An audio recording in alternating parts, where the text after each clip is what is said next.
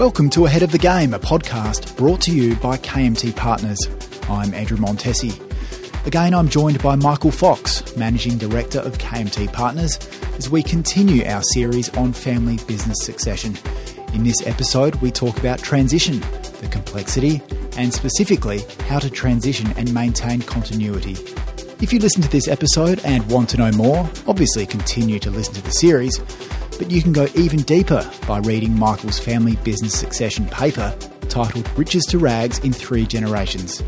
There's a direct link in the show notes for this episode, and you can also find the paper at the KMT website, kmtpartners.com.au. KMT is a leading accounting and wealth management advisory firm in South Australia, assisting you to emerge, renew, grow, and build resilience in business, themes which are central to this podcast series.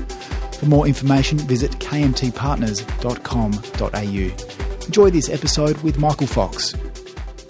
Michael, welcome to the podcast. Thanks, Andrew. So, continuing our series on family business succession, now we're talking about the challenge of transition and particularly how to do it to ensure business continuity. First of all, Michael, how complex is the actual transition process? The transition process itself is in theme simple, but in application absolutely complex because you're balancing the humanity of the individual who has control of the business with their retirement and one of the probably the common anecdotes around my life right now is whether you own your own business or otherwise, when you retire, you actually go home and interrupt your wife for morning tea in the kitchen, and the one thing your spouse doesn't want is you in the kitchen. So the human aspect and the financial aspect of both capacity to retire in self sufficiency, empowering the business to survive, and candidly letting go and having trained up your successors makes it a pretty complex agenda. Mm. How often have these transitions that you've seen gone poorly, and what have been some of the the factors that have affected that? On average, most of them have what's about a transition process.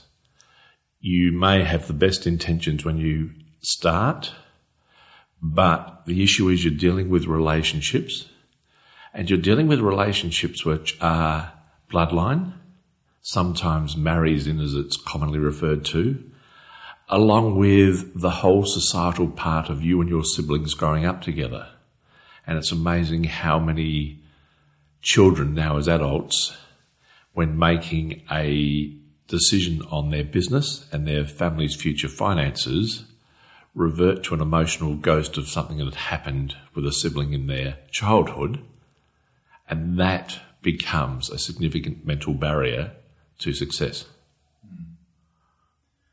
How often have you seen? Um, I mean, you've spoken about the, a lot of the relational aspect, but how often have you seen the actual business itself significantly impacted? One of the worst elements of the business being impacted is people, brand reputation, and sales.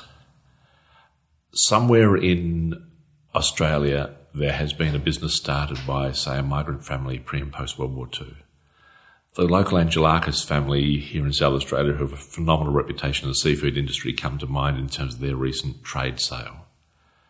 Fantastic reputation, brilliant business, lovely family. Perhaps the family mustn't have wanted to carry it on because it seems like it's gone to somebody else in the industry.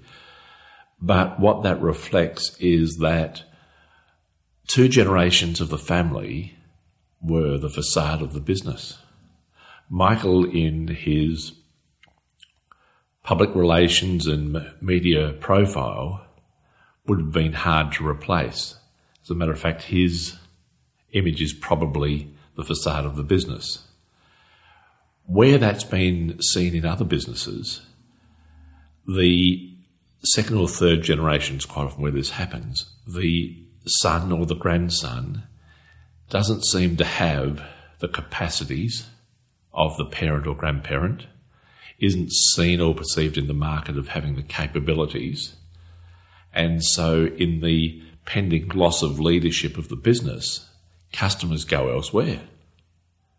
If that happens, you lose sales, you lose profits, and the family wealth loses inertia. Yeah, it's an interesting challenge.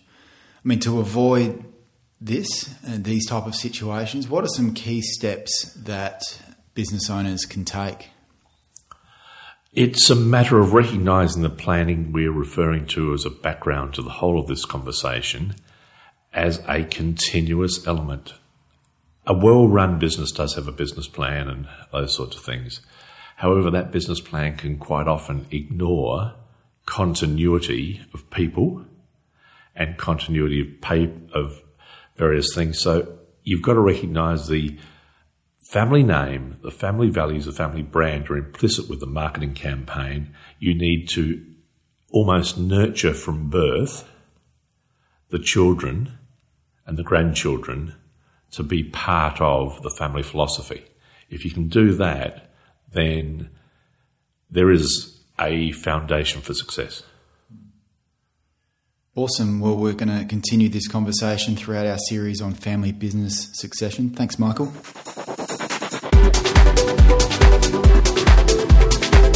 Want to know more about family business succession? Check out the episode notes or the KMT blog to download Michael's in depth paper covering many of the tips and traps in family business succession. And don't forget to subscribe to Ahead of the Game, a podcast brought to you by KMT Partners. KMT is a leading accounting and wealth management advisory firm in South Australia, assisting you to emerge, renew, grow, and build resilience in business, themes which are central to this podcast series. For more information or to get advice, visit kmtpartners.com.au.